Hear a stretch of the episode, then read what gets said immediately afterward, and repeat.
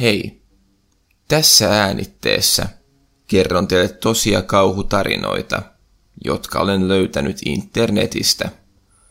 Kaikkien tulevien tarinoiden väitetään olevan tosia, mutta koska ne on otettu internetin keskustelupalstoilta, ei niitä voida varmistaa. Mikäli pidät tulevasta sisällöstä ja haluat kuulla lisää, niin kannattaa käydä tsekkaamassa YouTube-kanavani nimellä FinStories. Sieltä löytyy paljon laajemmin vastaavaa sisältöä. Sitten ei muuta kuin laittakaa valot pois ja nauttikaa tarinoista. Ensimmäinen tarina. Tämä tapahtui minulle ja ystävälleni, kun olimme ulkomailla lomamatkalla. Olimme tuolloin noin kaksikymppisiä naisia. Olimme eräässä Etelä-Euroopan rantalomakohteessa, jossa oli paljon nähtävyyksiä ja kaunista rantaa, jossa pystyi rentoutumaan. Lomamme ei valitettavasti ollut kovinkaan pitkä, joten aikamme siellä meni vähän suorittamisen puolelle. Jouduimme reissaamaan pitkin kaupunkia ja katsomaan useamman niin sanotun must nähtävyyden päivässä, jotta ehtisimme näkemään kaiken, jonka halusimme nähdä.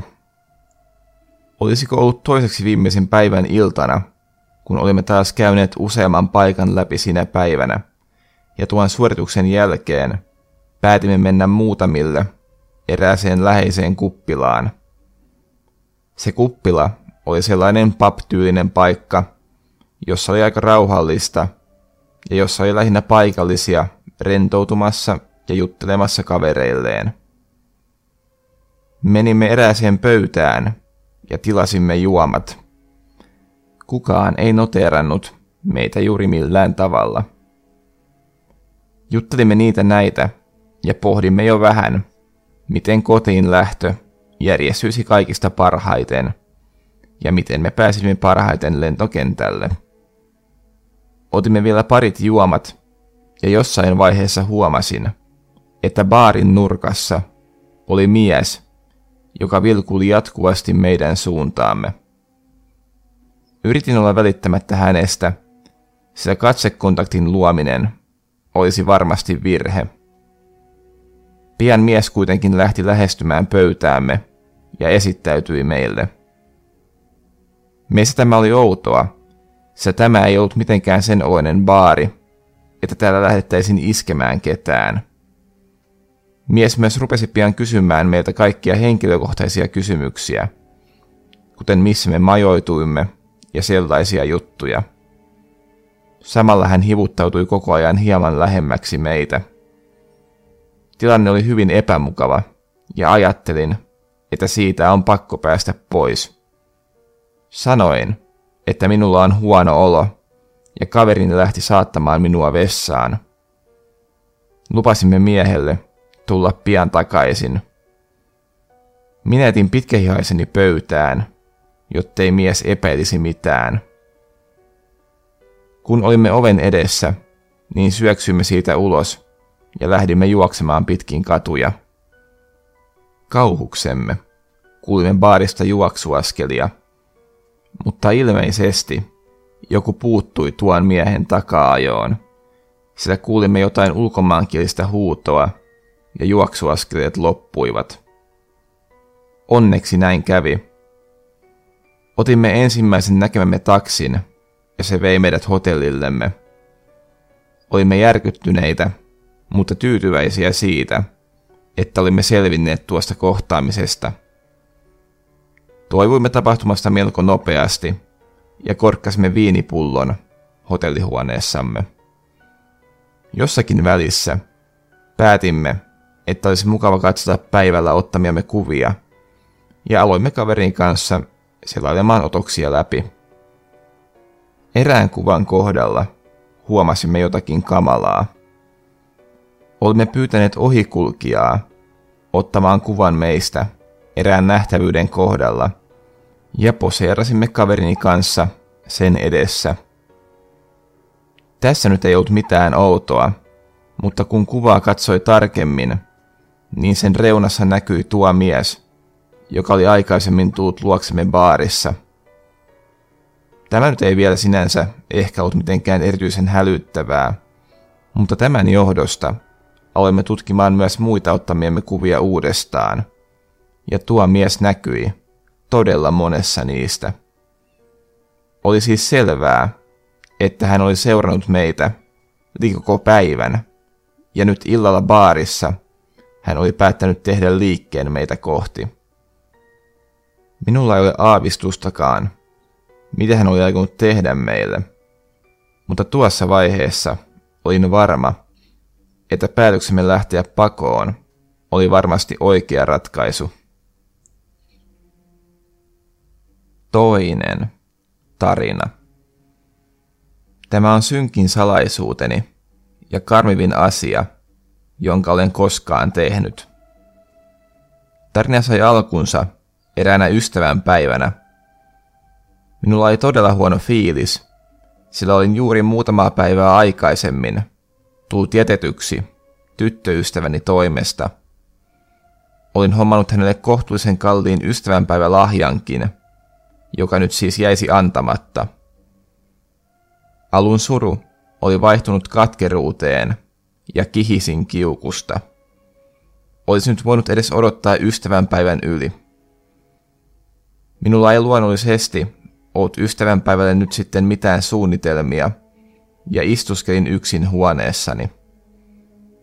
Tilannetta ei auttanut yhtään se, että entinen tyttöystäväni asui taloamme vastapäätä, ja mikäli menin vaikkapa olohuoneeseen, niin näin hänen talonsa ikkunastamme. Tämä ei ollenkaan helpottanut eroani. Olin siis tylsistyneenä huoneessani ja selailin tietokonetta. Minulla oli tylsää ja kävin aina välillä selailemassa dark webia, kun minulla ei ollut muutakaan tekemistä. Näin tein tälläkin kertaa. Siellä pyöriessäni vastaan tuli keskustelun aloitus, jossa luki, anna tähän osoite, johon haluat toimituksen, tai jotain vastaavaa. En painanut sitä sen tarkemmin mieleeni. Hetken mielijohteesta kirjoitin ex-tyttöystäväni osoitteen tähän. En ajatellut sen tarkoittavan mitään. Tästä sain kuitenkin vielä toisen ajatuksen. Hauskana harmina voisin tilata eksäni kotiin pizzaa – ja jättää sen maksettavaksi toimituksen yhteydessä. Tätä oli muutama kaverini joskus tehnyt, ja se aiheutti aina hämmentäviä tilanteita. Tiedän, että tämä oli lapsellista ja typerää, mutta olin lapsellinen ja typerä. Hetken kuluttua menin ikkunalle katsomaan, mitä tuleman pitäisi – Ekseni vanhempien auto oli poissa, joten ilmeisesti hän oli yksin kotona. Tämä oli aina vain parempi. Hetken kuluttua auto kurvasikin ekseni pihaan. Ajattelin, että siinä se pizzakuski nyt on, mutta kun kuski nousi autosta, niin hänellä ei ollut pizzoja mukanaan. Ihmettelin tätä melkoisesti – ja jouduin menemään hetkeksi pois ikkunasta, jottei eksäni näkisi minua, kun avaa oven. Se viittaisi melko vahvasti siihen, että minä olin järjestänyt tämän pizzajekun. Kuitenkin, kun menin takaisin ikkunaan, niin näin jotakin kauheaa. Autosta noussut mies raahasi eksääni kohti autoaan. Katsein tilannetta järkyttyneenä ja ymmärsin, ettei kyseessä nyt todellakaan ollut pizzakuski. Alkujärkytyksessä selvittyäni tajusin, että minun täytyy tehdä jotakin, ja ryntäsin ulos talostamme.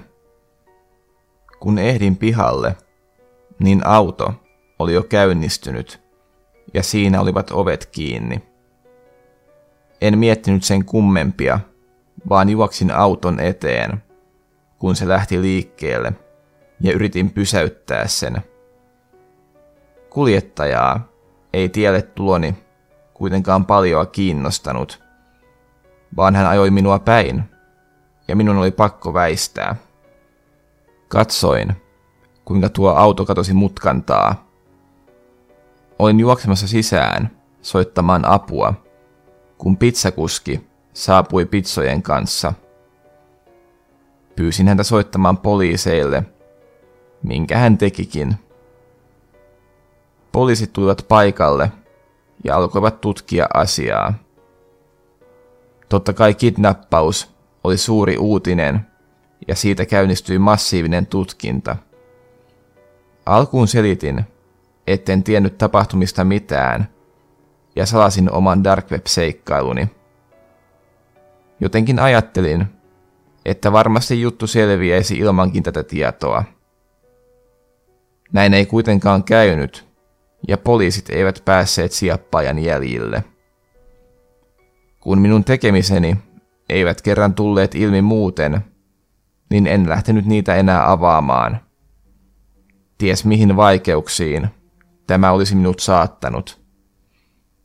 En myöskään enää löytänyt tuota keskustelua, kun kävin sitä uudemman kerran etsimässä Dark Webistä. En siis uskonut, että se tätäkään kautta olisi auttanut tutkimuksia. Kuitenkin minua kalvaa päivittäin syyllisyys tästä asiasta, sillä olihan tämä kaikki minun syytäni. Kolmas tarina. Tämä tapahtui silloin, kun minä olin vielä lukiossa. Lukiossamme oli eräs vähän omituisempi tyttö. Hän oli aina vähän poissa oleva, eikä liki koskaan puhunut mitään. Hän oli kuitenkin fyysisesti suorastaan pelottavan kookas ja huomattavasti minua isompi. Tämä auttaa vähän ymmärtämään tulevaa tilannetta. Luonnollisesti en ollut kovinkaan paljon hengaillut tuon tytön kanssa, mutta yhdessä vaiheessa jouduin matematiikan tukiopetukseen. Tuo tyttökään ei ollut mikään mallioppilas, joten hänkin oli siellä. Tukiopetuksesta lähdettäessä tuo tyttö tuli samalla bussilla. Normaalisti vuorot menivät vähän eri reittejä, mutta tilanne ei ollut tämä tukiopetuksen jälkeen. Bussissa ei ikinä ollut hirveästi matkustajia, oikeastaan vaan meitä tukiopetettavia. En nauttinut näistä bussimatkoista ollenkaan, se minusta tuntui aina, että tuo tyttö tuijotti minua. Varmistin asian useaan kertaan bussin sivupeilistä, ja hänen silmänsä tapittivat usein suoraan minuun. Ei tämä nyt mitään valtavan ihmeellistä ollut, sillä useaan kertaan tuon tytön silmät seisovat koulussakin päässä, ja hän saattoi vaikka vain tuijottaa seinään. Näillä bussimatkoilla tuntui kuitenkin siltä, että hän ei vaan tuijottanut eteensä, vaan suoraan minuun. Hän onneksi jäi kuitenkin aina muutamaa pysäkkiä ennen minua, joten sain ainakin loppumatkan yleensä olla vähän rennommin.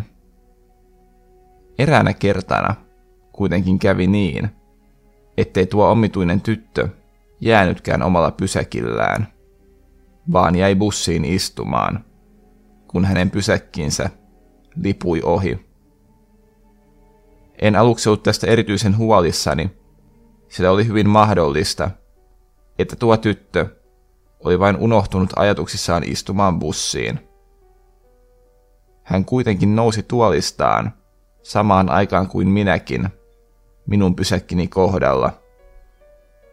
Hän tuli perässäni bussista ulos ja lähti vielä kävelemään samaan suuntaan kuin minäkin. Tässä vaiheessa olin jo aivan kauhuissani. Tunsin edelleen, kuinka hänen katseensa porautui takaraivooni. Pian kuulin, kuinka askeleet selkäni takana nopeutuivat, ja tyttö lähti juoksemaan minua kohti. Minä taas lähdin juoksemaan karkuun, niin lujaa kuin jaloistani pääsin. Tämän jälkeen kuulin selkeni takaa, kuinka jahtajani alkoi kiljua. Hän kiljui korvia raastavasti ja niin lujaa kuin keuhkoistaan sai ulos. Tämä saattoi olla minun onneni, sillä tietysti täysillä huutaminen vähentää juoksunopeutta merkittävästi. Tästä huolimatta hän oli kuitenkin hämmästyttävän nopea. Ehdin seuraavan kulman taakse ennen häntä ja hyppäsin pensaan taakse piiloon, kun en ollut hänen näköpiirissään. Jahtajani selvästi hämmentyi ja pysähtyi aivan puskani eteen ihmettelemään, mihin olin kadonnut. Sitten hän alkoi huutamaan. Se huuto oli aivan kauhea. Siinä oli jotakin psykoottista. Aikansa huudettuaan hän lähti pois. Tasailin hengitystäni puskan takana vielä hetken ennen kuin lähdin pois. Tämän jälkeen en nähnyt tuota tyttöä enää. Hän ei enää tullut kouluun, enkä muutenkaan kuullut hänestä mitään. Todennäköisesti hän nyt oli jotenkin lopullisesti seonnut. Tämä vain entisestään lisäsi tunnettani siitä, että minulla olisi saattanut käydä jotakin todella pahaa, jos olisin jäänyt kiinni.